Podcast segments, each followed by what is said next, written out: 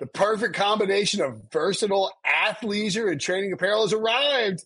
Thanks to the visionary minds of New Balance, Clutch Athletics, and Rich Paul, the designs reflect the heart of the athlete and the spirit of the community. With rising defensive stars Will Anderson and Chase Young on the roster, Clutch Athletics brings the best innovative gear to all athletes, giving them style and performance on and off the field. Learn more and purchase Clutch Athletics at newbalance.com.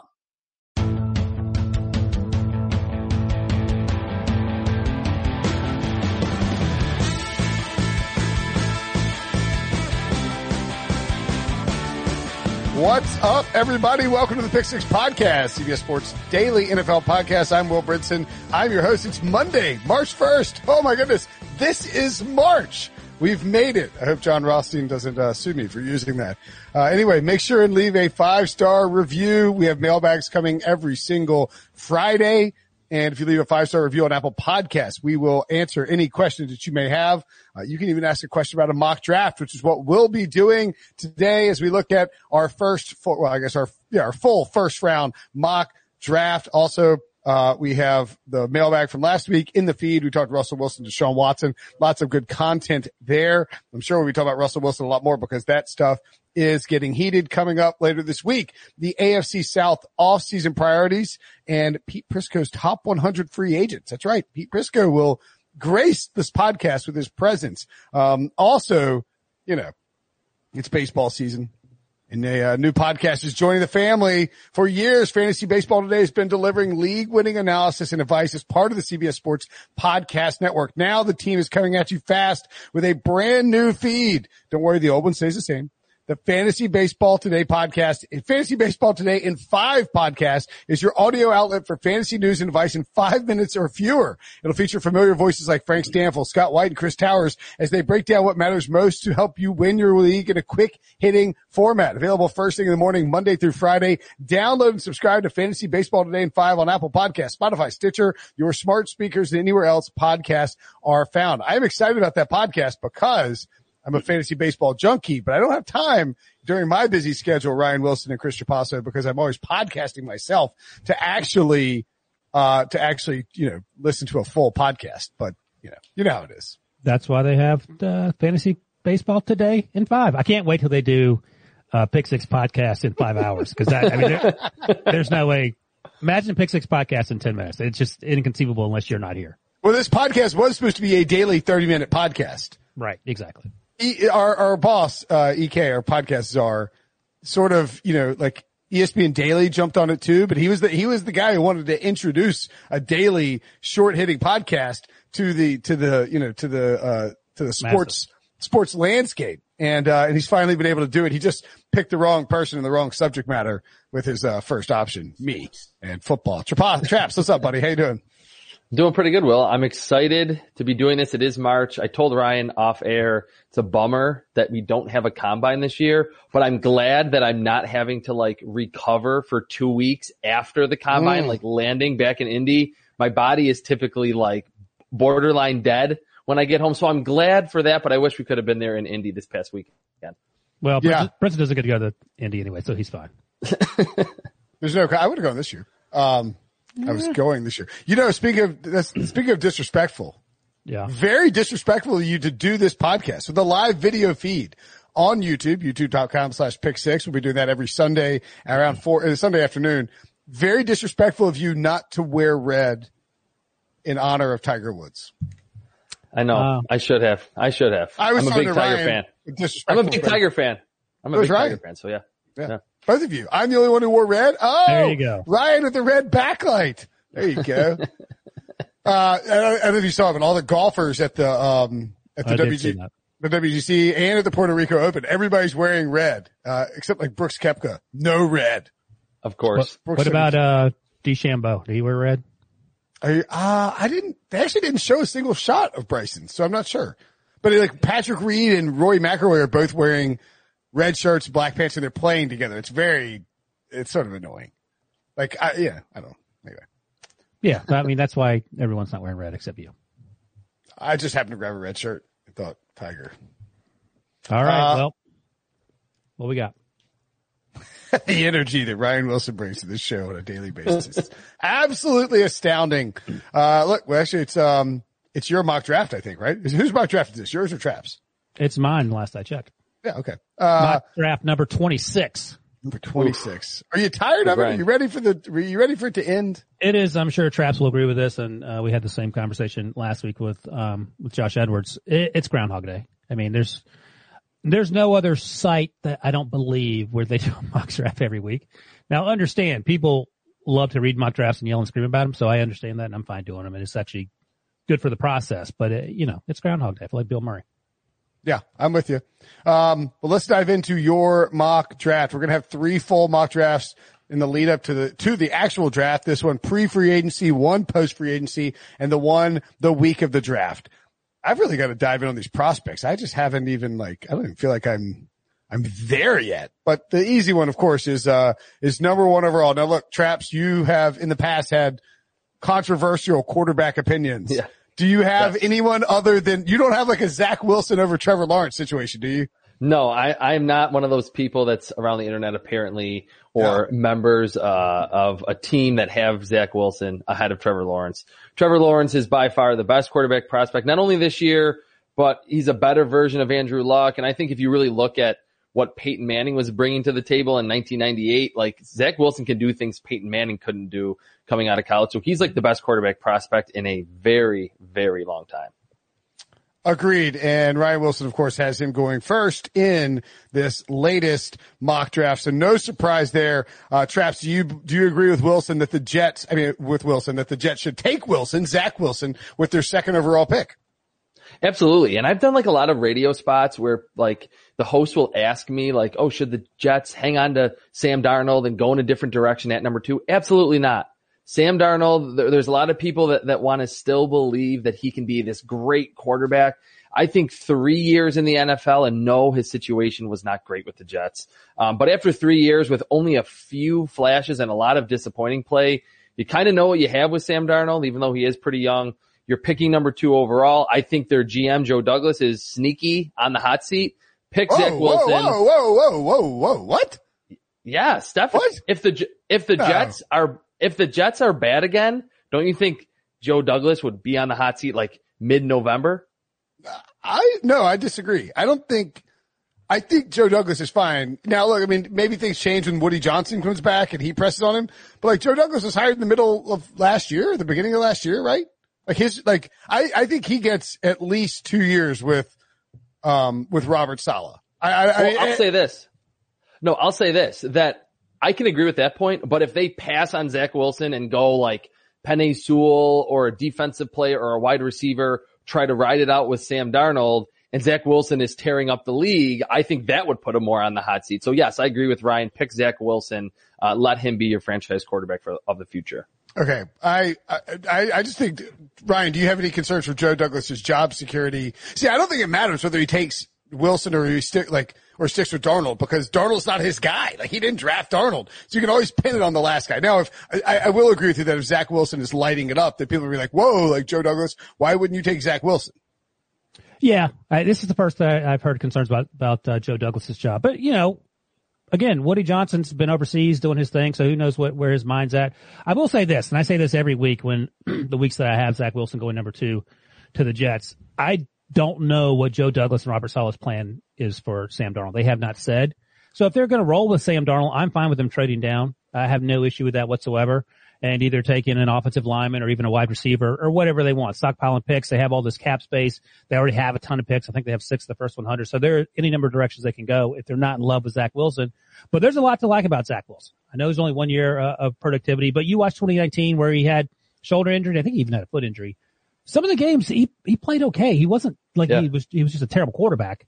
Uh, but I think, you know, the light came on last season. They changed the offense, uh, ran that wide zone and he had a ton of success. So if the Jets like him, um, they can take him. If not, there will be a team I'm almost certain willing to trade up and get him.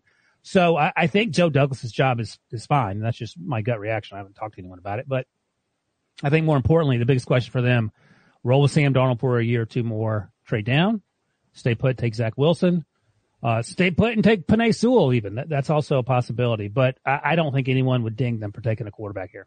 Yeah. I mean, I think the only the only thing with Penei Sewell is, do you want to spend a second overall pick on a right tackle or He's he's a left tackle. exactly? But so is Mekhi Becton, who looked like he's Oh, being I a- see what you're saying. Right. yeah, Yeah. You, know, you know what I'm saying? Like, I mean, one of those. I mean, that means you're going to have used a Well, really put- high pick on a on a someone who is going to play tackle. I'll put it to you this way: Should the Colts have taken Quenton Nelson, a guard with a top ten pick? In retrospect, yeah. At the time, people were killing him, right? So if he's good and he makes Sam Darnold better, I think absolutely. Let me put, uh, it to you another way: If all you have to do is draft any offensive lineman to make Sam Darnold twenty five percent better, would you do that with the number two overall pick? Yes. Yeah, Yeah. no, so- I mean, like, I, like I, I'm not saying that you can't take Penei Sewell, put him at left tackle, put Mekhi Becton at right tackle, and have it not work, or put Penei Sewell at right tackle, Or Right. play Penei Sewell at guard. I like, I, I'm not saying, and I haven't studied Penei Sewell enough to know whether that would work. I know he is a very good offensive lineman and a very good tackle, and like one of the best tackle prospects to come out of the the class. I, my preference, if I'm the Jets, is give Sam Darnold, unless you are just in love with Zach Wilson. And if you are, then take Zach Wilson. If you think he is the future at quarterback, then take him. Uh, I think a trade down is the move though, because to me, there are going to be Yeah. teams, whether it's, um, Philadelphia potentially, uh, the Bengals are out of, out of, out of the mix for that, but, um, you know, certainly, Falcons could even trade it before. the Falcons could be interested in trading up. The Panthers could be interested in trading up if they don't land somebody in, in free agency or, or, or before the draft. I think the Broncos have to be a consideration for potentially trading up. Uh, even the Cowboys at 10. I think that's unlikely if they tag Dak Prescott, but there are all these teams that are going to be interested in the quarterback spot and you can get a ton of picks for that number two overall selection, which is exactly what Indianapolis did with the Jets in that very Quenton, in that Quenton Nelson, uh, draft. Yeah, no, Yeah. I, I don't. I don't disagree with that. One thing, Joe Douglas was hired in 2019, so it has been two seasons in New York. Um, but I'm not gonna, you know, try to push that. I think he's certainly on the hot seat. I just think if the Jets have another bad season, there'll be people kind of asking for it. He and was, that, hi- he, he was hired in the middle of 2019, yeah, but like it's- 2019 is not his year. true, true. You know what I'm saying? That's Like true. he doesn't, he doesn't, he can't get dinged in my, cause 2019 they finished seven and nine. Like Joe Douglas had nothing to do with 2019. I mean, he was the, he came in as the GM because Maccagnan was fired at the, it's, they let Maccagnan do all of free agency, get ready for Yeah. the season and then fired him. Like what the hell's the point? And then they hired, uh, Douglas. So yeah, I mean, I, I understand. Like I, I think he really has one full season and it was a terrible year. But if they're any better against under Adam, I, th- I think they'll give him two or three years with Robert Saleh personally. I, I just think I just think he's going to get some leeway. Yeah, and if they trade down, uh, they have two first round picks this year, two first round picks next year. Um, they could really like load up. Like that is a general manager's dream in the draft to have like a ton of early picks. They certainly could go offense, defense. We're talking about offensive line, quarterback, receiver. They have a ton of holes. So that actually would probably be the most prudent decision. Trade out a number two, get some quality draft capital. Okay. Um, and then at number three, the Miami Dolphins have a, and, and look, that number two pick could become Deshaun Watson too. You know, Yeah, like we, like we don't, we don't know how that's going to play out, of course, either. Uh, at number three, we have the Miami Dolphins who acquired that pick from the Houston Texans in the Laremy Tunsil trade. Wilson, you have Ja'Marr Chase here. Is he your, uh, do you think he's the best wide receiver in this class? Yeah, it's close, but he he is my wide receiver receiver numero uno. A little Spanish there on you. Uh, he's he's really good. I think I think the issue is that he didn't play last year. So, and we're all guilty of watching other people play and being in, enthralled with other people. DeVonta Smith, uh, among them, he had the Heisman Trophy winning season because he played like the Heisman Trophy Trophy winner. He is a fantastic football player. So is his teammate Jalen Waddle. But I think pound for pound, certainly, literally, and in, in terms of uh, his versatility and everything he's able to do, Ja'Marr Chase. I like uh just slightly more. And there's not a huge gap like there is between Trevor Lawrence and whoever your quarterback two is. It's close. So if you're selling Jalen Waddle or Devonta Smith, I would certainly uh be willing to listen to that. I just don't know if this is too early for a wide receiver. Like I love Ja'Marr Chase, but I've had them the, the Dolphins trading down in the past. I've had them taking uh, an offensive lineman like Penei Sewell or even Rashawn Slater, uh, who can come in right away and help and help Tua and then circle back later and with your other first round pick and get a wide receiver there if that's what you want because historically wide receivers that go high don't necessarily ball out. I mean, just look at last year. The first wide receiver off the board was Henry Ruggs at 12.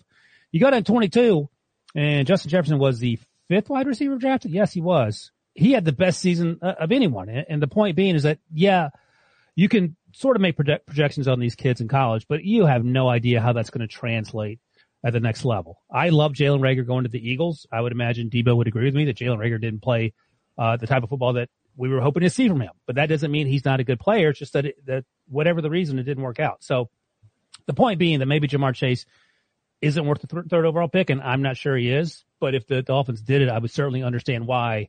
Number one, he's a really good player. Number two, Tua has to get playmakers. Tua has to get better, and getting part of getting him better is surrounding him with people that can, you know, make plays after the catch.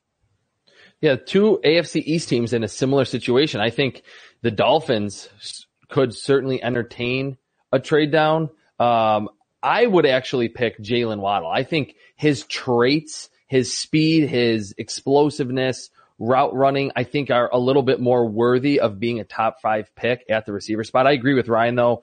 Typically, you know, wide receivers that go super early aren't instant home runs, but I think just looking at history, usually the guys that do go early and are the first wide receivers are the guys that are super fast and just dynamic players down the field and with the ball in their hands. You would have Jalen Waddle back with Tua Tagovailoa, but I think overall trading down would probably make the most sense, even for a team in the Dolphins that has two first round picks. Yeah, I, I don't have a problem with that. I mean, and look, my again, you know, we mentioned that the Jets could trade for Deshaun Watson.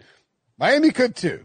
You know, that, that pick that Houston had is certainly back in play, uh, potentially for the, um, you know, potentially for, for the, the Texans to get back if, if the Dolphins want to, to try and acquire Deshaun Watson. It just, it, it, I, it would be so tough for me to give up, like, to like trade for the pick that I already had.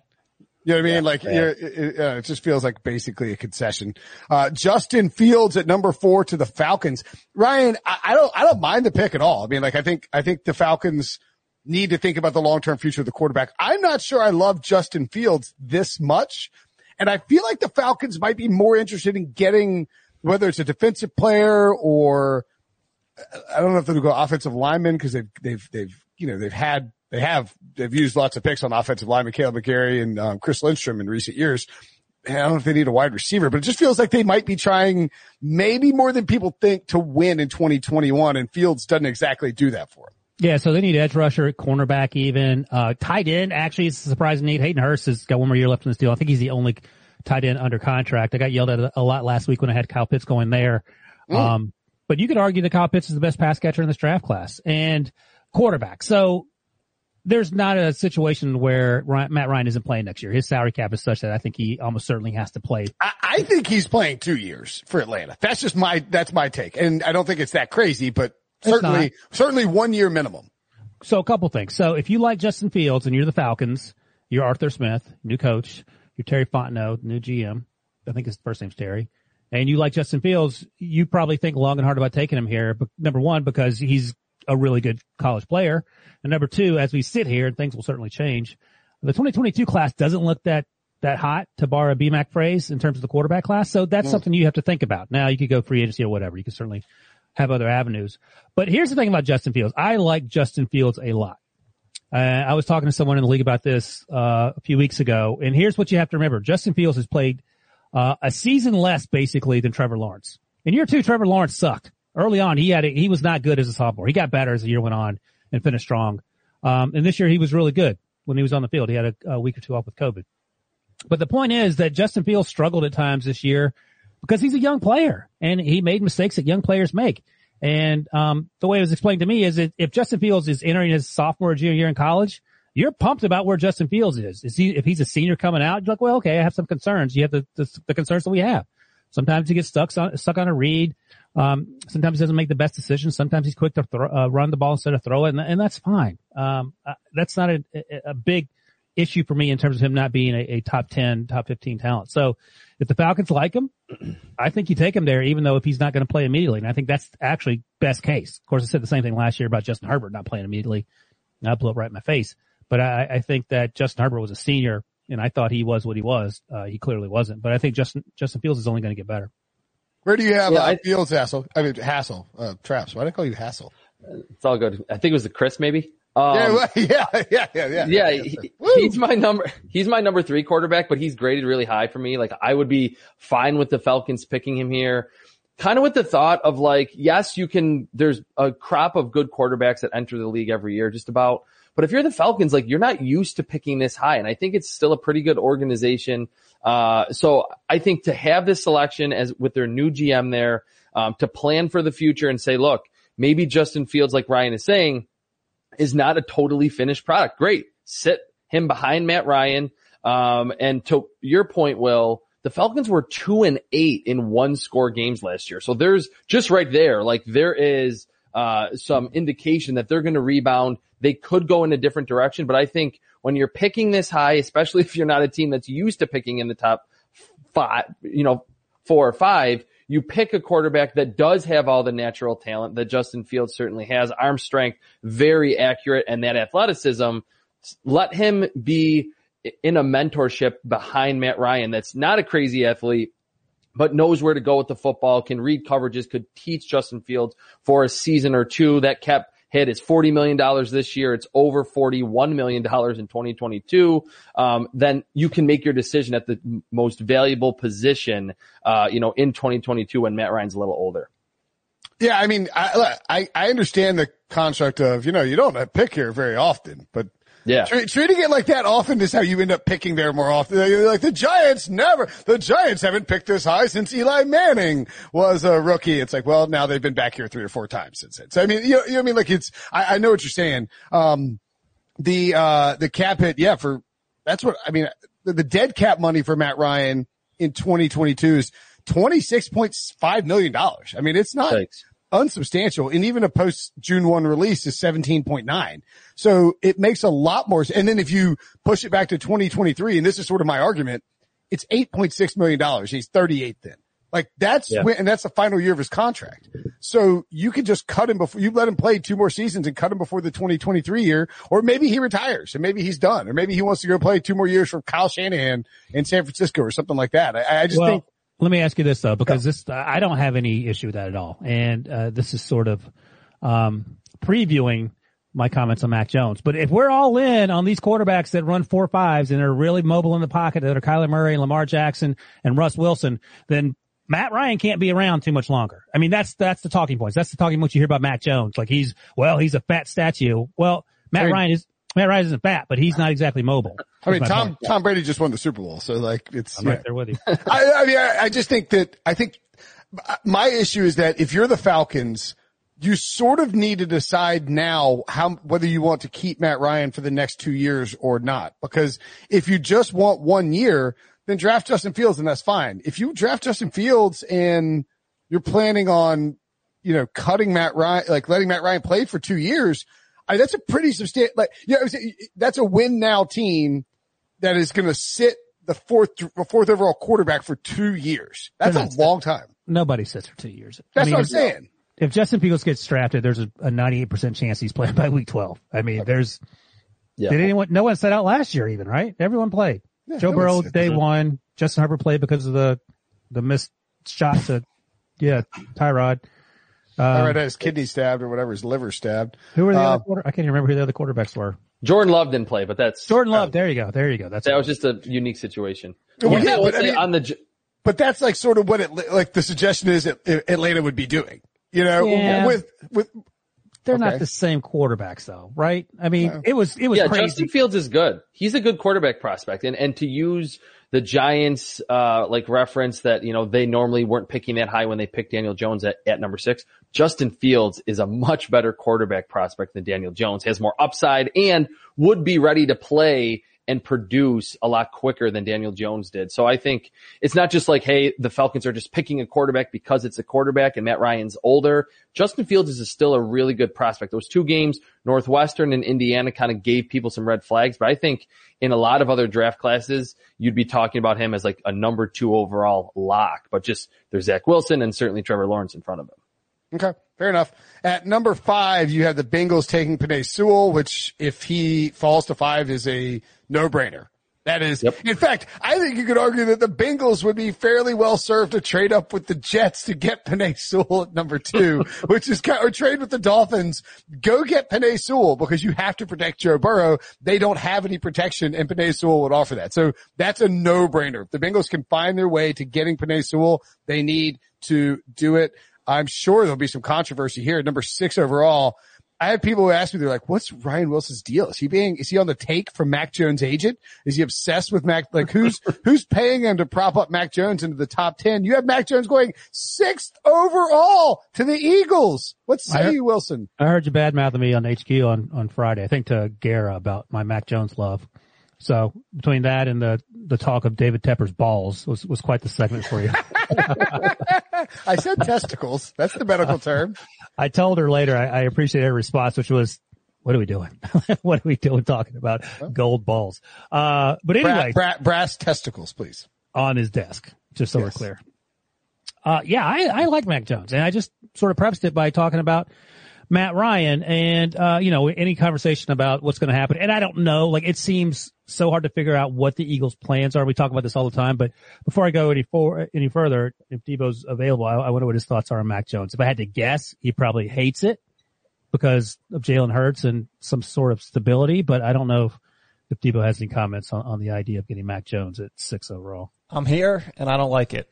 I, uh, I should have said I'm here and I'm not here for it. right there you go. um, no, I, re- I respect Ryan's opinion. He's obviously watched a lot more Mac Jones than me. He's watched a lot more of these quarterbacks. You just have these like opinions that you form in your head and you latch onto and, and I'm not going to be a fan if, if they select Mac Jones. there's, there's not a ton of like actual game film reasoning behind it, but uh, it's just one of those things I'm going to latch onto.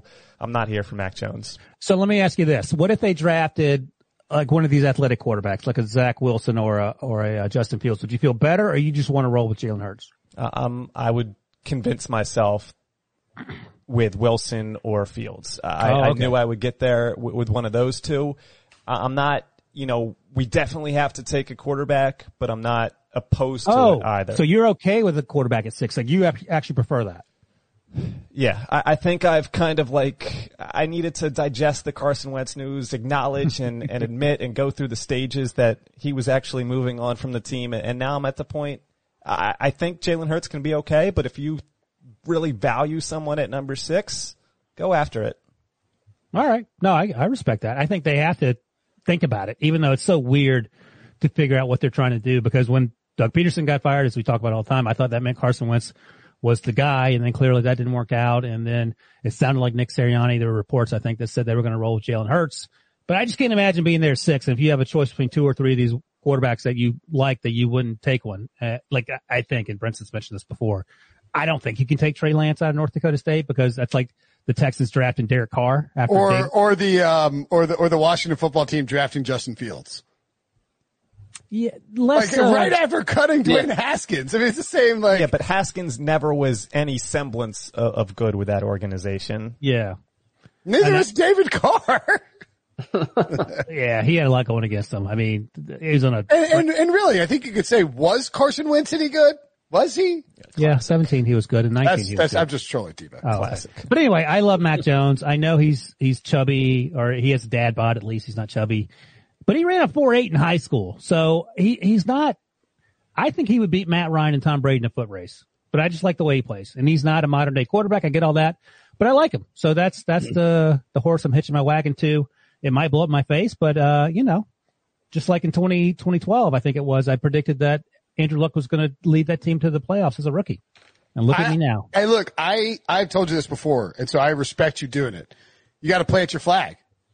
Like, like if, if you're, I mean, as a, like, like traps, I know like we talked talked about the Mason Rudolph thing, but like, Yeah. if your evaluation leads you to a position on a player, you should not change your evaluation based on groupthink. Like you should, Yeah. like if Wilson, if you think that Mac Jones is the third best quarterback in this class, then you should stick with it and plant your flag. And like, what's the worst thing that's going to happen? You're going to look like Prisco for saying Christian Ponder is better than Cam Newton and you get retweeted a bunch. I mean, who cares? Like, it's not like you're going to, like, nothing bad is going to happen.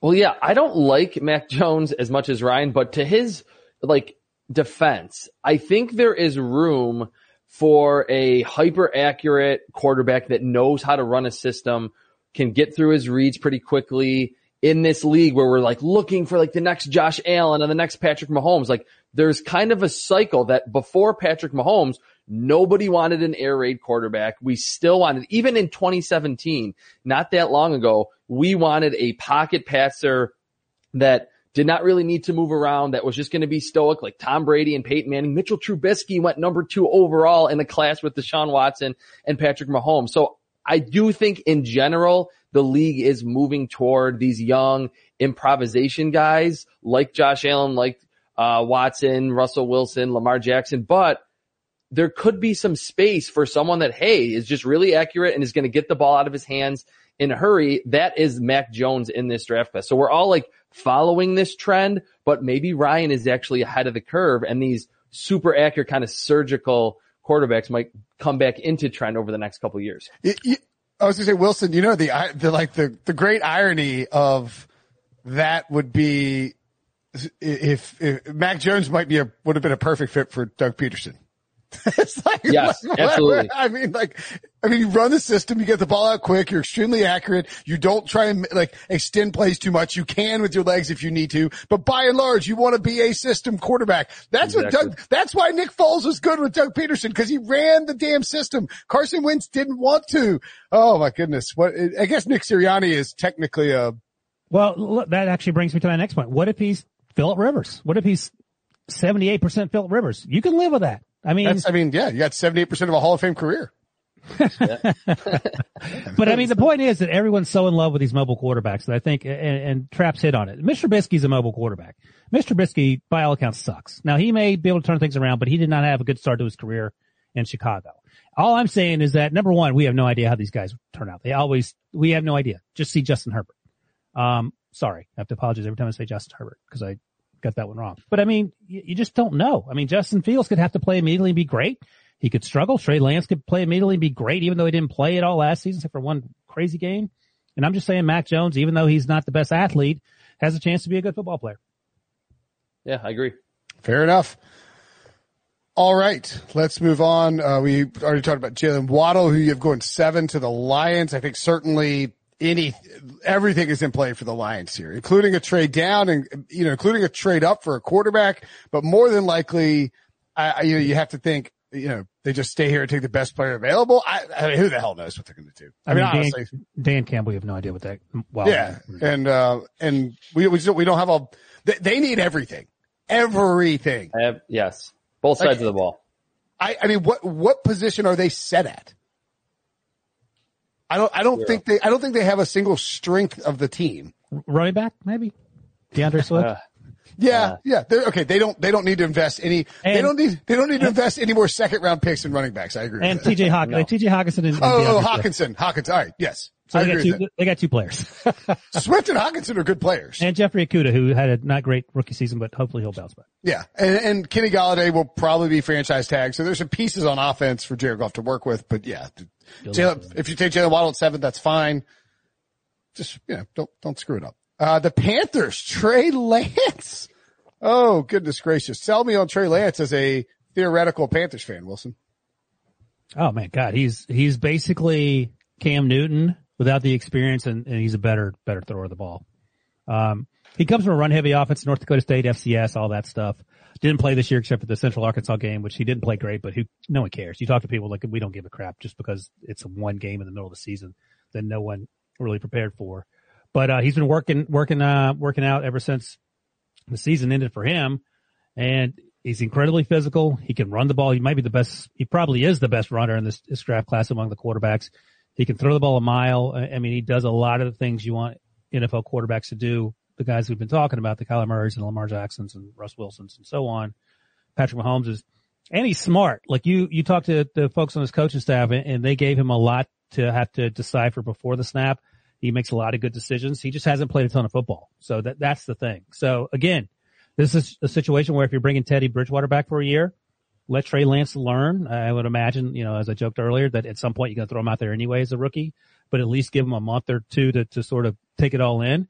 I think he's going to be good. And if you told me in five years he was the best quarterback among this, in this group, including Trevor Lawrence, I'd be like, oh, okay, I can see that. Whoa.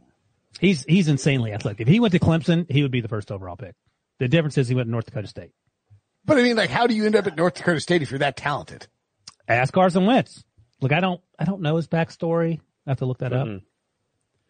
No, Carson- I just Carson uh, Wentz has finalized my uh, quarterback grades, and and I was blown away watching Trey Lance. He's my quarterback four by a wide margin, and I agree with just about every point that Ryan just said. That uh, the upside, we always hear that, especially with quarterbacks during the pre-draft process, is sky high with Trey Lance. Probably the strongest arm in the class too. Uh, runs like a running back, runs through tackles, can jump cut to make defenders miss. And the one full season that we saw from him, he was 19 years old. So I mean, not only was he not that experienced, this wasn't some like red shirt transfer junior or something like that. Uh, that would be probably one of my favorite like pairings in the entire first round to learn, like Ryan said, even for a couple of months behind Teddy Bridgewater, it'd kind of be like the Matt Barkley, Josh Allen dynamic where like Teddy Bridgewater is hyper accurate, knows where to go with the football quickly, uh, could kind of help Trey Lance in those regards. And then Trey Lance will give you so much more from a physical perspective. I would love that fit, even if the red shirt only lasts for half the season. I think ideally he would sit his entire rookie season, but Trey Lance really has like number one overall pick talent. He's just super raw.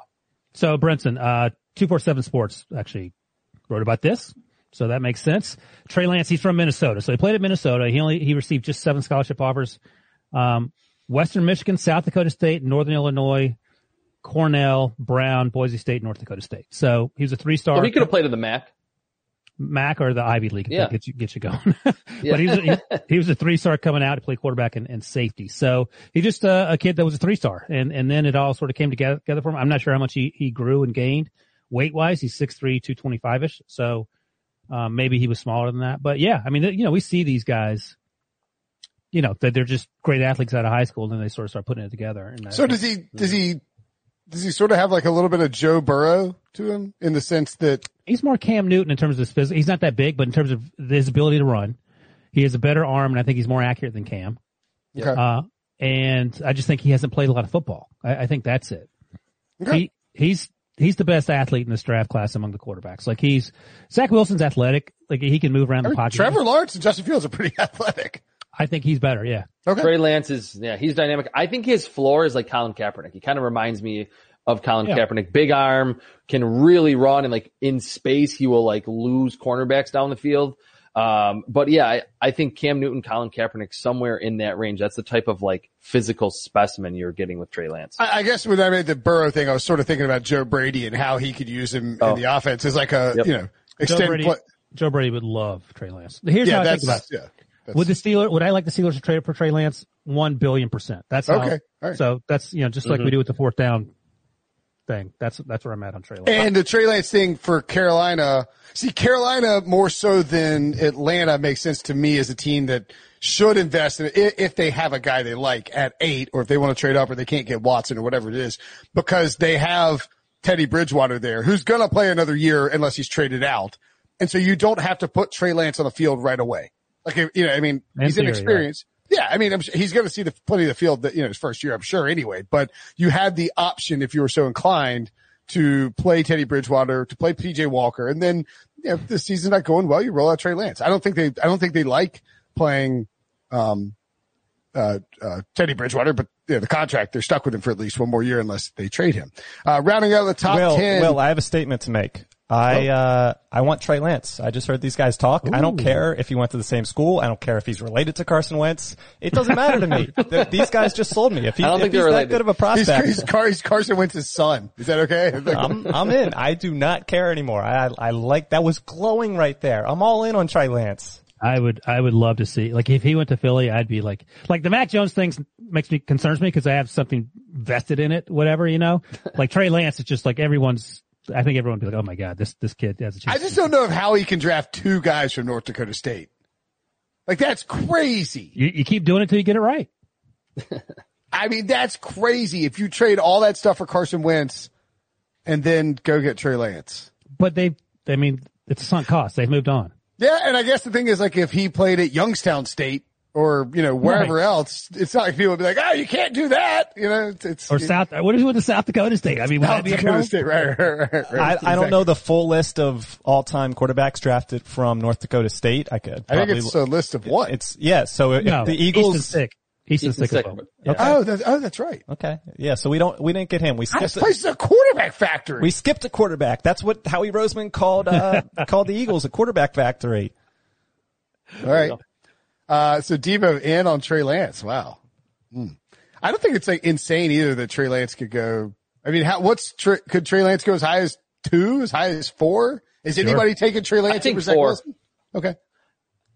Yeah, he, I mean, if you if he ended up going number like if the Jets love him, they took him at two. I'd be like, oh, I didn't see that coming, but it wouldn't surprise me. Like he's a huge upside guy because we don't know a lot about him in terms of playing. I will say that I think with the Matt Ryan thing, and I don't know why I feel this way, but like Justin Fields played at a really high. like, I feel like if you draft Justin Fields, you need to be ready to play him. But like I Yeah. could see the Falcons sitting Trey Lance for two years, and you learn Arthur Smith's system, and you I, for whatever reason that sits well with me, but not think- the not the one year thing. Traps reminded us, but I think the only quarterback sitting for two plus years in this day and age is Jordan Love. I think everybody else is playing, and Right. Jordan Love, it's not his fault. You know, what's his face? Aaron Rodgers just is very vindictive, and he's never going to retire now. That's that's fair. That's fair. Um, okay, last two picks of the top ten. You're the Broncos taking Caleb Farley, cornerback out of Virginia Tech, and the Cowboys taking Rashawn Slater, offensive tackle at Northwestern. I've heard a lot of buzz on Slater. He's sort of not being given Wilson the same level of love that, uh, obviously that, that Penei Sewell gets, but he, he's a worthwhile prospect, right? Yeah, he opted out this year, played left tackle, played at a really high level um, when you watch them at Northwestern. So I'll ask uh, Trapasso this. Number one, should the Cowboys target another position at 10 because they have needs on edge, edge rusher and, and cornerback? And number two, uh, how do you like Rashawn Slater? if this is how the board would fall, I think they should go offensive tackle because I don't think there's a corner, especially with Caleb Farley going to the Broncos at nine, um, that would be worthy of the number 10 overall pick. I know Patrick Surtain is there. I, I don't really see it with him to be this like elite lockdown corner right away. Um, and the Cowboys offensive line is kind of getting old. Like Tyron Smith's going to be 31 in December. It seems like he should be like 41 at this point. Um, Connor Williams is an unrestricted free agent after next season. I like Slater. I think Christian Darrisaw, who we're going to talk about later from Virginia Tech, is actually a little bit more pro ready. He's a little bigger and stronger. But Rashawn Slater's claim to fame, Northwestern Ohio State game last year or two years ago now, 2019, he did the best job of anyone in the country against Chase Young. And he's shorter, shorter arms, like Chase Young was this like freak standing next to him, but Rashawn Slater, low center of gravity, uh, good footwork, can really slide his feet against counter moves, can anchor, did a great job against Chase Young. So it was like after that game, it wasn't crazy to hear that Rashawn Slater opted out because that game on film looks like, you know, top half of the first round blocker. All right. Uh, any other thoughts on, uh, on these guys in this top 10? Nope. Good. All right. Cool. We'll take a break. Oh, if you got one, go ahead, Traps. Oh yeah, no, I was going to say Caleb Farley, number nine overall, uh, to the Broncos. I kind of brought it up earlier. There's kind of a debate of like who the consensus top corner is, and I want to hear Ryan's thoughts on this. Caleb Farley, Patrick Surtain, they're both over six foot. They're both 200 pounds, long arms. I think Caleb Farley's more athletic and he tracks the football better down the field. Surtain obviously has the bloodlines. He was at Alabama. He played as a freshman. I think he's a little stiff and I think he's going to have kind of a similar rookie season to what we saw in September from Trevon Diggs, like some high flashes and then getting burned down the field against a lot of these quicker separators with dynamic athleticism. Yeah, that's actually pretty much how I feel about Caleb Farley and, and Patrick Surtain. And also Caleb Farley's just, he's a converted wide receiver. He hasn't been playing very long. Yep. But he's incredibly athletic. The, the upside there is huge. I've talked to folks in league that lo- absolutely love him and they love him pretty high in the draft.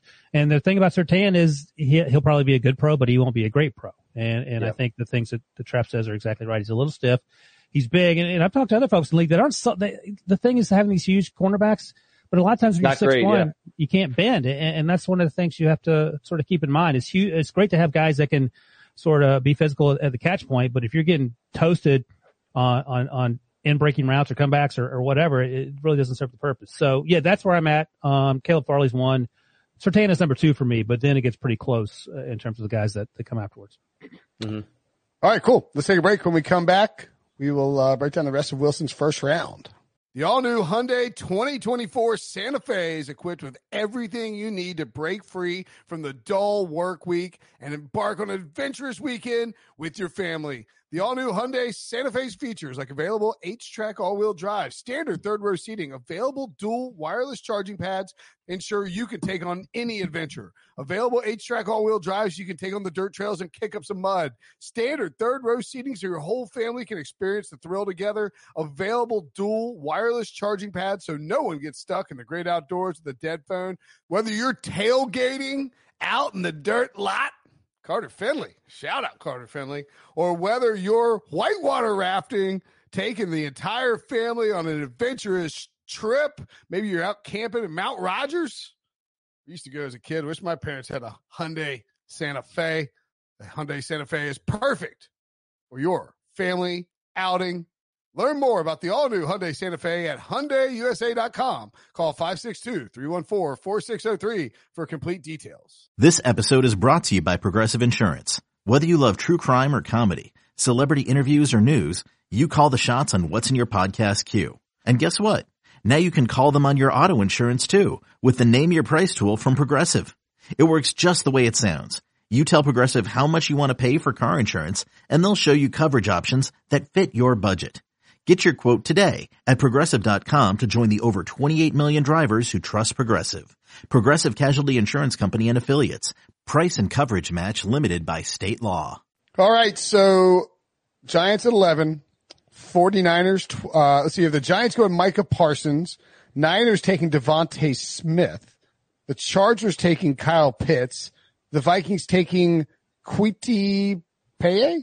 Just pay, quitty pay. Could he pay? Kwity Paye, yeah. Uh, That's, that sounds like a, like a video game character. And, uh, the Pats taking Gregory Rousseau. Uh, out of those traps, which one, uh, which of those picks interest you the most? Personally, I would say Kyle Pitts, uh, just because giving Justin Herbert another weapon I find fascinating, but I'm curious if you think, uh, you would go a different direction there. No, I think DeVonta Smith uh, at number 12 uh, would be fascinating. They have Brandon Aiyuk, George Kittle, Deebo Samuel, whoever the quarterback is in San Francisco, I think would be in a fantastic situation. We know that Kyle Shanahan's offense, it's predicated around yards after the catch. And I think DeVonta Smith is not like your traditional yards after the catch guy. He just bendy and he runs faster than people think. But yes, Kyle Pitts, going to the Chargers. I think, you know, you could go offensive line to protect Justin Herbert, but to give Justin Herbert a immediate replacement who's better than Hunter Henry at that tight end spot, I think would be huge. And you could really see Justin Herbert even improve from an offensive rookie of the year type season. The one I do not like, Gregory Rousseau to the Patriots at number 15. He just does not do it for me whatsoever as a prospect. You strictly be betting on upside. 6'7", 260, plays high, not a lot of power. I didn't really see pass rushing moves. And I thought a lot of his production as a true fresh or uh, redshirt freshman in 2019 was like coverage sacks, stunts, like him winning one on one. I didn't see that a lot. Certainly could have helped if he would have played instead of opting out in 2020. Um, and the Patriots just, they're almost in rebuilding mode. The idea of getting like a premier edge rusher makes sense, but Gregory Rousseau to me, I, I just don't think he's worth the number 15 overall pick. Okay. Wilson, defend yourself. It's funny you say that, uh, Chris, because um, that's the that's the issue with with Rousseau. And the funny thing is, he was number 15 last year uh, in 2019 for Miami, and um, the number 15 this year, Jaelan Phillips, is actually sort of Better. skyrocketed past him, Yeah. past him uh, in, in terms of. So Gregory Rousseau is not my number two uh, edge rusher. Kwity Paye is my number one, but you know, you do a mock draft every week, you gotta mix it up. But that's the issue. A lot of his sacks, as you mentioned, came inside as a zero technique. That ain't where he's, he's not to play there the next level. And so now the question becomes, we talked about Caleb Farley being a wide receiver. Gregory So was a wide receiver as well. How do you project him going forward as an edge rusher? And if you think he's to get better and a lot better, you take him, you know, 15 to 32. If you don't, you, you put him as a second or third round pick or whatever. So that is, that is a debate and, and it's certainly one worth having. And I think I don't begrudge any of these kids for opting out, but I, I do think that he would have been better served. He's an example of a person better served coming coming back and playing. Um, Jamie Newman, the quarterback out of Wake Forest last George, is another one. But again, they opted out for their reasons, and, and you know more power to them. But at the end of the day, it may end up costing him a few dollars, especially if some teams don't view Rousseau as highly as he was perhaps viewed had he played this year. Okay. Yeah, one last thing that I want to say about this group. It would be very Dave Gettleman to go defense at number 11. I mean, Micah Parsons is a great prospect, size, speed, pass rush ability from the off ball linebacker spot, but with Danny Dimes going into year three and DeVonta Smith and Kyle Pitts on the board, like that has to be the pick. And I'm not trying to rag on Ryan's selections because I certainly know the perils of having to do a mock draft once a week and changing it up. But it would be very Dave Gettleman to go defensive front seven player instead of wide receiver when clearly that's what the Giants need and Kyle Pitts and DeVonta Smith on the board. Yeah, and I will say, I mean, the one thing about Dave Gettleman doing what's best for Dave Gettleman is I can see him, I can see him wanting to, like he knows that, that Daniel Jones has to impress this year and the Giants have to be better or else he's pro- maybe probably getting fired. And so I think I could see him th- saying, th- he did this for Cam with Kelvin Benjamin. Like, but I mean, Kelvin Benjamin had a good first year. Yep. He said, I don't care what spot we're at. I'm taking the best wide receiver available or the first wide receiver available because I have to get my guys some weapons. Dave I love Gettleman, how when he, candid he is. No, but when he's boxed in, he will Yeah. do, he will take the best player available. And so I could see him thinking there's going to be a wide receiver or Pitts that falls to us here at 11. We're just going to sit at 11 and take the best one that, that comes to us. And you have to feel good that it like total worst case is you'd be taking Kadarius Toney at 11, which uh, is that, is that too high for him? I don't know. Feels high, but you know, if a team loves him, they love him. He had a great season this year. He, he made himself a lot of money. Okay. Um, moving along, Patrick Surtain. Uh, do we do we feel like Surtain is a, a step in lockdown corner? Maybe the type of guy who could replace Patrick Peterson. Well, he's not Patrick Peterson. A few people are. I mean, uh, who in, in the last five draft classes, who's Patrick Peterson? It's hard to find those guys. Yeah. But, um, he's a guy that could start right away. I mean, Byron Murphy played a lot. He was the first pick of the second round a few years ago and, and he struggled. But again, it, it's a huge transition even from power five college football to the NFL. But I think if Patrick Surtain's le- uh, excuse me, um, Pat Pete's leaving, then, then certainly you need to have a, a plan behind that. Surtain's not a bad plan. Yeah, Have and I- I think Surtain. Oh no, just one thing on that that I No, think. no, I was just gonna say, I always forget when I'm like, when I say something about Patrick Peterson that Debo's back there like, don't you, don't you dare talk about my, my colleague. No, I would I would just say keep it locked to all things covered where Pat P might have an announcement to make in a couple weeks. Oh, whoa, whoa, Whoa. whoa, whoa, whoa, whoa. Either way, take- it could be a return or it could be a new beginning. I didn't say either way. I'm not giving I don't- Newsbreaker Debo here. You think I know? You think I know? I, don't know. He- he's I taking think- over, he's taking over the Pick Six podcast. By all Newsflash. means, come on, Pat. I don't think Pat P knows probably. is what the Right. So who do you, who do you think would do better? Pat P as the host of the Pick Six podcast or you as the number one cornerback for the Cardinals? Me? I mean, clearly Patrick Peterson, he already has a podcast. I would pay two years of my salary to watch you play 16 games. Do I get paid like Pat P? I mean, Of course not. You get paid like, like Will Brinson, NFL quarterback. You're awful. I mean, Oh, you get the better, you get the better minimum. You get 978 or whatever that is. Oh, I'll do it for the, the veteran minimum. That's fine. Yeah, I'll go do whatever for the vet men. All right.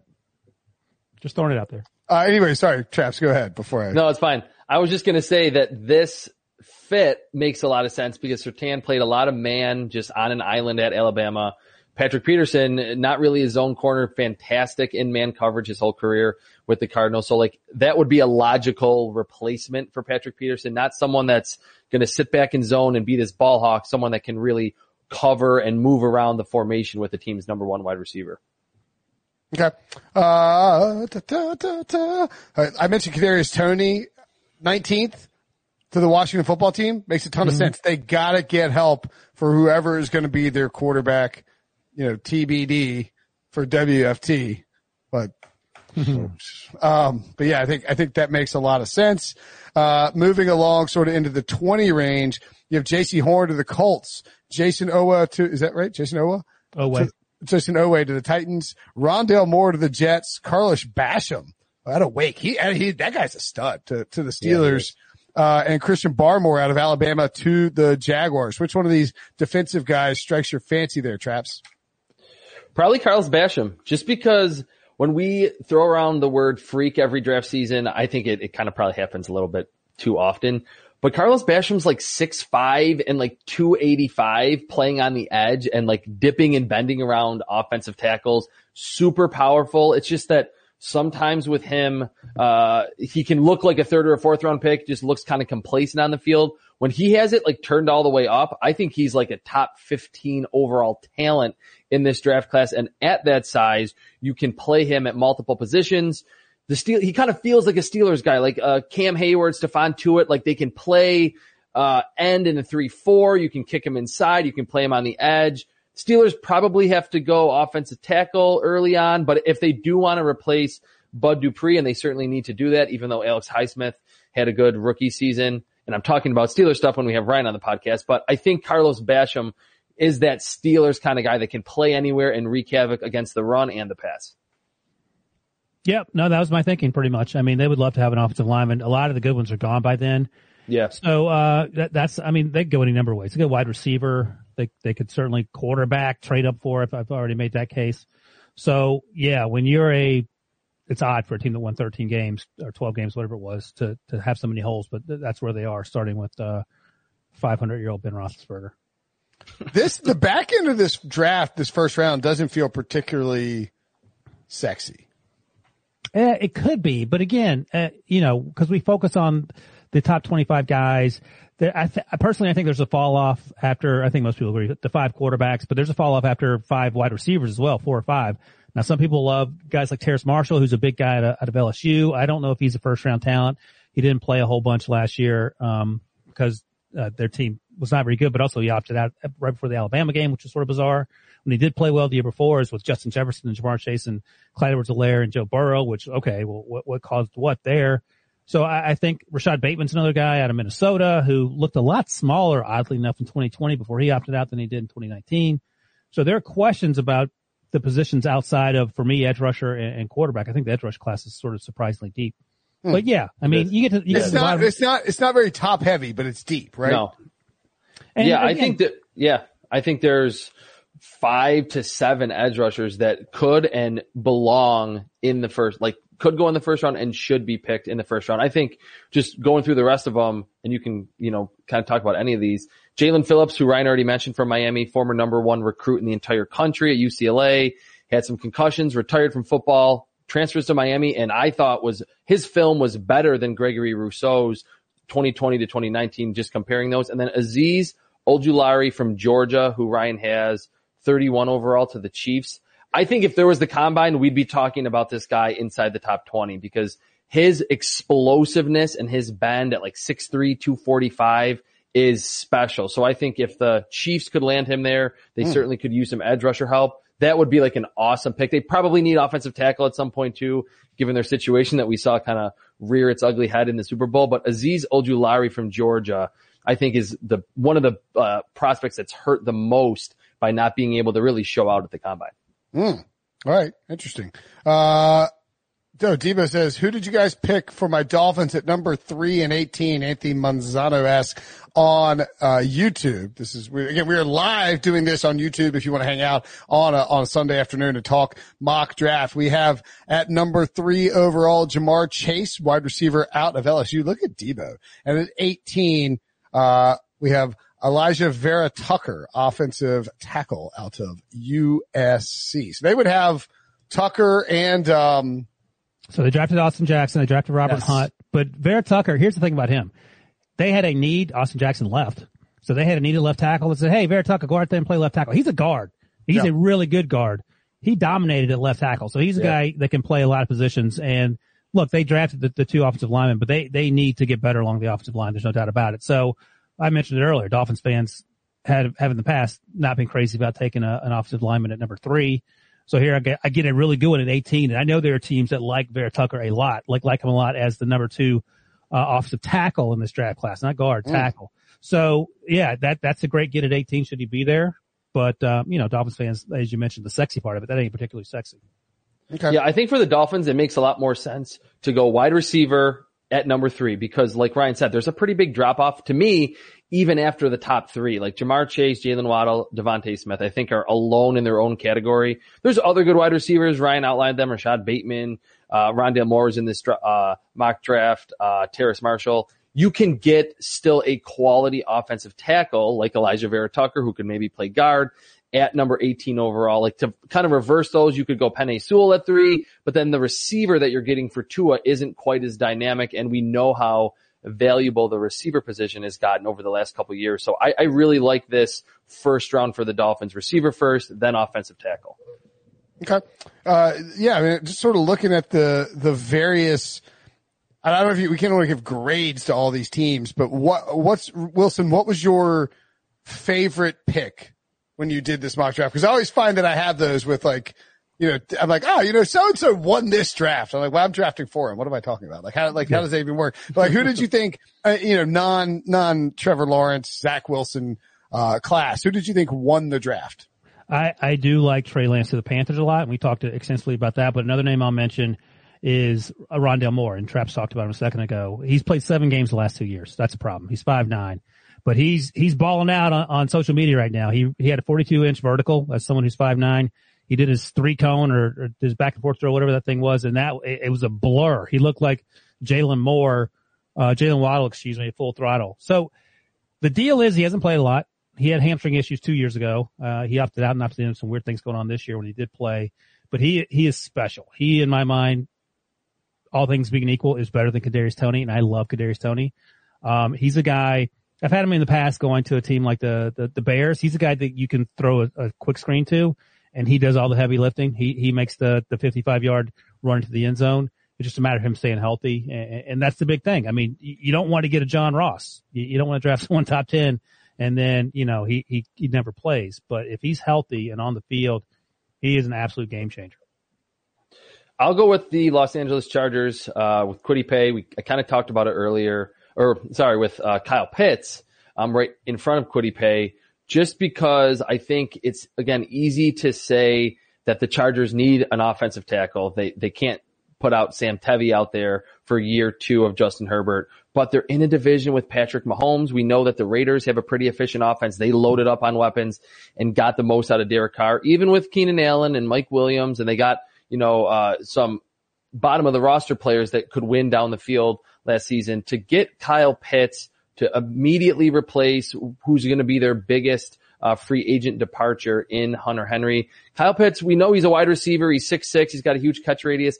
I like the fact that he's still kind of skinny and he can bulk up and that we saw him uh, in line, even as an H-back, very willing blocker too. Like he's not someone that just needs to be on the, or in the slot, split out wide. He can win, uh, on all three downs. And I think would be a huge boost for Justin Herbert, even over going offensive tackle there.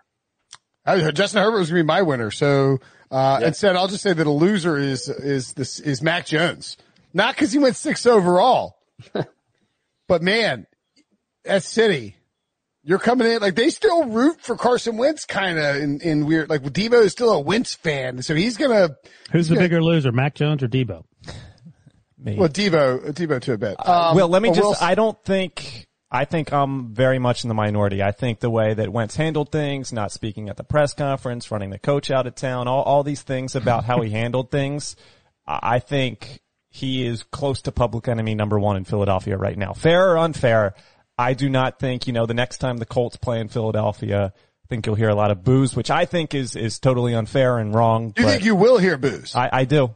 I do. All right, so wait, wait. So you think? See, I was sort of on the other impression. I was sort of on the impression that people were like, kind of mad at Howie and, and the team and, and not mad at Carson Wentz. I, I, think they should be mad at Carson Wentz. I think both can be true. I think there should be reasons to be mad at Howie and the team. And, and like I said before, I'm going to be an Eagles fan much longer than I'm a Carson Wentz fan. But I realize the way that the, the Eagles organization kind of screwed Carson Wentz in a lot of cases. He did not play well. He deserves some of the blame, but I'm not going to, I wouldn't, I would never boo him if he comes back to the city. How did the Eagles screw him over? He, they acquiesced to every single demand he had. He played like crap. He was the worst quarterback in football last year. And then they sent him to the only place that he wanted to go despite not being able to get anything returned for him and taking a gigantic dead cap hit this year. How did they screw him? Uh, screw him uh, during the season. It, how do they do him wrong? Lead. I mean, you could say drafting, you know, rewarding him with an extension. Great for him drafting a quarterback 51st overall, not great. Not giving him many weapons, and then just circumstances where there wasn't a lot of health around him. He still played horrible. I'm not. I'm not You defending know, his you know, play you know what this whatsoever. sounds like, Debo? You're, you're describing Aaron Rodgers. yeah, I, and I said that. I said Aaron Rodgers is top five quarterback of all time. Carson Wentz isn't anywhere close to that. So I, I thought we'd get better play. Is Carson Wentz even a top five Eagles quarterback of all time? Uh, I don't think so. It's a limited history. Jaworski, Jaworski, Cunningham. Randall Cunningham. Cunningham. Who else you got, Debo? Oh, uh, Roman Gabriel. I mean, he had the uh, Sonny Jurgensen. He had the single greatest season of an Eagles quarterback of all time. That's that's a little.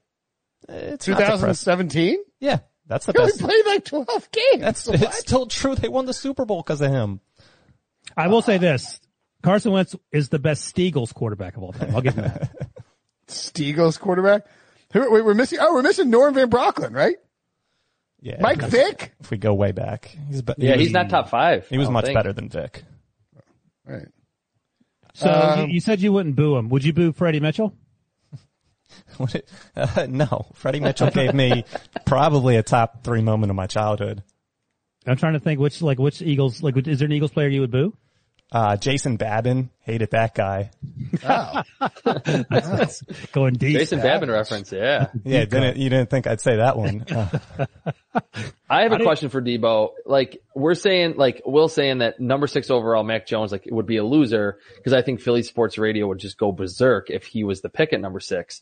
Like when was the last time that the Eagles made a first round like draft pick that like Philly sports radio didn't like set on fire like the next day? This is a great question. I, think Wentz. There was a little Was there a lot just- of okay? because the school he came from, there was debate, but it was just like, hey, if, we believe in this quarterback from a small school, like let, us buy in. But the next year, Derek Barnett, they did not want Derek Barnett. That was that's in what I mean. Philadelphia. Um, wasn't huge applause for that one, and then he made a crucial play in the Super Bowl. It's it, it's a great question. I mean, Andre Dillard isn't a sexy pick. Jalen Reagor, everybody wanted another receiver, so no, it's it's it's a great question. I'm going back in my It's a mind. rarity. Um, I even mean- the Eagles got, the Eagles got killed too. Remember, did you see that video that leaked out later with the Vikings where like, it's like What? they're in the war room. It's Mike Zimmer Yeah. and, and, um, and Rick Spielman. Spielman. And they're like, they're like, they took Jalen Reagor. They're like, get Justin Jefferson on the phone. and then hang up. It's pretty debilitating. Um, all right. Last question. We'll get out of here. Wilson, uh, how many top shots did you buy this weekend? None. I didn't, I didn't even watch any basketball. So, Traps, saw- are you, are you in on Top Shot? oh God. No, I'm not. Not at You know, all. you know who got in a big way this weekend? Yes, Eric D. Bernardinus got in to, How'd you my- know? How'd you know? Oh, he was chipping about it, uh, when you took last Sunday off and cause you were, Oh. you were studying up. But R- Ryan doesn't know about Friday, Will. Yeah, what happened Friday? I saw all you weirdos in line to, to pick up videos that are readily available on YouTube. Is that what you're talking about? Debo got a pack on Friday, sweated it out. We're in a, we're in a, we're in a Slack, there's a Slack thread with, uh, several of us. You know, we're, Wait, is we're a, a company Slack thread? No, it's a private Slack thread. Go on. By the way, apparently Devo and EK like end up talking about like, like it's a group text. shots. It's just, it's not a Slack. It's a group text, Will. It's a group text, right? I misspoke. I misspoke. you know me, I don't know technology. Um, no, but Devo and EK apparently had like end up leading like meetings for like the first 10 minutes talking about Top Shot. But my point Oh, being is that's that, yeah, um, Debo pulled a, uh, a James Harden metallic card out of the Friday drop immediately worth $2,500. Do you think he So, sold it? Debo, can, can I ask what the buy-in, like what the buy-in is? Is that okay Yeah, it was, it was $99 for everyone. This was considered a premium pack. All of their packs are around nine bucks. So that's, you know, easy for people to get in. But Gotcha. there was $99 pack and still, what, well, what was it? 200,000 people online. Yep. And And, they- uh, all, not one of us had, except Debo had a number inside 20,000. There were only How many Hardens were released? I think it's like a couple hundred. two, 200 out of, uh, you know, Wow, that's like lottery type winning. Right yeah, the, my odds were well below 1% to pull that card. So, but I'm Yeah, holding so it. I'm not the, selling. um, I'm not selling. There were 10,000 cards released, 10,000 packs released. Debo was at like 11,300, but it got in pretty easily. And then it, it's the, is it the, which one is it? Is it the dunk? It's the, So while you look it oh, up, it's, it's the jump shot. It's the cheap. There are, there are five, 499 of them made total. Mm-hmm. That's, that's really low. Um, it is considered a rare card and the lowest purchase price you can get right now on one of them is $3,225. so could Debo turn around immediately and sell it, or do you have to wait? No, you can sell it immediately. And you, was your, what number was yours, Debo? 200? 233 out of 499. Let me Oh, ask you this. oh, Wilson. In fact, Debo has his listed on the marketplace right now. Yeah, I think Debo said everyone's like you can see anyone's stuff, right? No, no, no, no, but you don't have to list it. You can just sit on it. Oh, I thought, I thought he said he wasn't selling it. well, D, well, he has it listed for eight thousand five hundred forty nine dollars. So that's the price for Debo's hardened card if you're interested Right, in, in right. purchasing it. Brinson, I told eighty thousand. Yeah, I told Brinson, um, he told me, you know, one night he hopped on there after like a drink or two. So I'm just hoping someone has six or seven drinks and, and is like, wow, this seems like a reasonable price. This looks like $800 and not 8000 n- nobody listening to this podcast believes that I had one or two drinks and then got on top. of. So One or two in our, that's what you said to our group you- text. Debo, you immediately get this hardened card and it's already worth twenty five hundred dollars like seconds after you get it. And if you sell it, some other buyer like a Brinson out there would pay twenty five hundred bucks for it immediately. Absolutely. Yeah. There was, there was stuff sold all day today, yesterday for above 3000 So I'm going to hold steady for a little while, see how this thing rolls. I, I- I feel lucky to have it. So, uh, we'll see, we'll see where it takes me. I actually unloaded a bunch of my moments over the last two or three days and pretty. Oh, pretty interesting. Interesting. Get nervous. No, I just have some stuff that I sold. I mean, I've made two or three times value on every single one of them. So why not collect some cash? Maybe go into something bigger. I wish I, yeah, sort of wish I'd done it a couple weeks ago, but that's okay. But Will Ryan Ryan isn't the biggest hater um, at CBS. We know that. yeah, Who is? uh, Amanda Guerra, the biggest hater. Oh yeah, I see her tweeting about it. Yeah, she'll get. Well, that's when you know. Is, and I, she listens to the podcast, so I don't mind saying this, but like, that's when you know it's jump the shark. Is when when she when you and Amanda turn the corner and dive into top shots. Sell, baby, sell. It's over. The, the movement is ended. I'll be honest. I wanted nothing. To, I wanted to know nothing about this, but I can't not know it between you two numbnuts. So that now I have to. Have Well, you should you should you should try and get in these drops to get a pack and give it to your kids. No, I'm good. Okay, If they're going to get anything, one's going to get a lawnmower, and the other one's going to get a weed eater. a weed eater. I couldn't, I couldn't, I couldn't- I couldn't think of what the other uh, thing was going to be. All right, that's it for the show. Traps, thank you for joining us, buddy. Wilson is always an excellent mock draft. And uh, we will have much more content coming your way this week. So make sure to stay tuned, subscribe, rate, review, leave five star reviews if you want a mailbag question answered. Talk to you guys later. Okay, picture this. It's Friday afternoon when a thought hits you. I can waste another weekend doing the same old whatever, or I can conquer it. I can hop into my all-new Hyundai Santa Fe and hit the road. Any road. The steeper the better. Because my all-new Santa Fe is available with H-Track all-wheel drive so I can hit the trail without a worry in the world. Heck, with three rows and best-in-class rear cargo space, I can pack the whole family in with all our gear. We've got available dual wireless charging for our phones so we'll never lose touch with civilization and we won't lose touch with the primordial power of Mother Earth. So which is it? Waste the weekend or do something a little more epic? And conquer it in the all-new Hyundai Santa Fe.